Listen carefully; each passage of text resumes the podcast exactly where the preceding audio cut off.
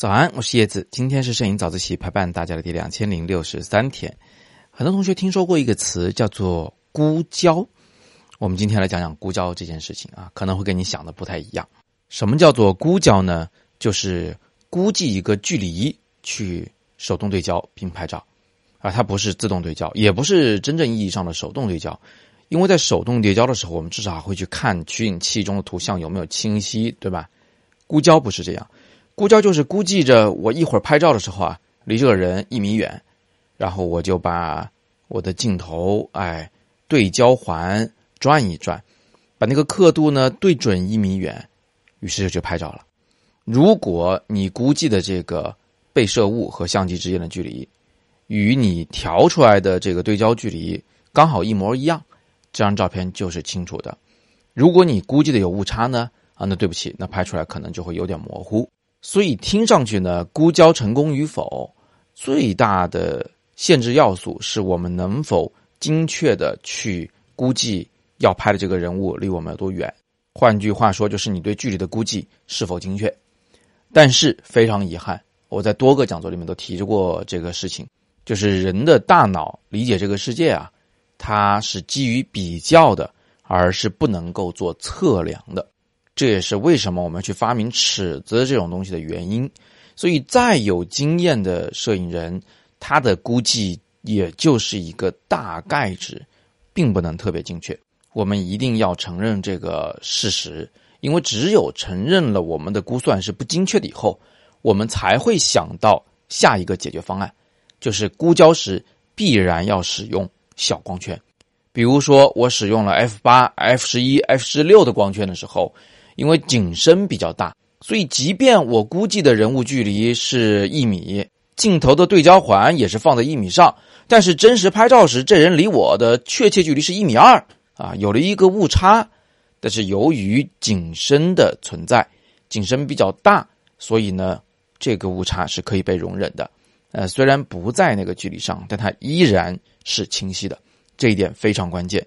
估焦是肯定要使用小光圈的。我呢，百分之九十九的估焦照片都是用小光圈，都是用十一或者十六，甚至二十二的光圈在拍照。但是啊，有的时候它确实就用不了那么小的光圈。比如说，在室内拍摄八极拳的学员在练习的那个过程中，啊，因为室内的灯光呢并不算特别明亮，又因为他们的动作很快，而我已经把这个感光度调到顶了。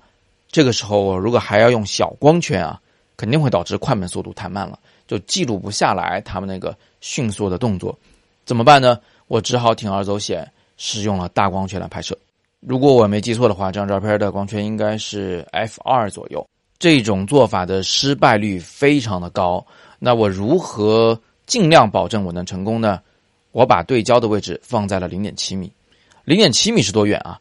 刚好呢，就是我的。一臂长啊，一只胳膊的长度，这样一来呢，我就心里只要想着一件事儿，就是我在一个我一拳就能打到对方的距离上摁下快门，呃，应该就是零点七米。有了这样一个比较值以后，成功率就会相对比较高一点。但是即便如此啊，这个废片率还是挺高的。其实呢，那天我拍照，也就是在别人训练的过程中。不方便用闪光灯，否则我肯定用闪光灯了。为什么呢？因为闪光灯能提供一个非常充足的光照，能给我们使用小光圈提供很大的便利。说到这儿，大家应该终于是明白了，为什么叶老师那么多抓拍的照片都是用闪光灯拍摄的。好吧，我们最后做一个总结，今天的早自习我们至少学到了三点：第一。估焦的意思是先估计一个拍摄距离，然后手动调一个对焦距离并拍照。由于它可以绕过自动对焦的那个漫长过程，所以对抓拍是非常有利的。第二，因为距离的估计经常出错，所以我们必须使用小光圈。第三，由于要使用小光圈，所以在很多时候我们都会打开闪光灯来辅助照明。那么今天我们就聊这么多。今天内容相对比较深度，是技术流。那如果各位同学没有听懂，那也很正常，因为这些知识啊，要经过系统的学习以后，才能够掌握的更加扎实。想系统跟我学摄影的同学，别忘了点阅读原文。那里是我在网易云课堂最大的一门摄影大课——自由摄影师 Plus，也是唯一一门由网易和我们共同颁发毕业证的课程。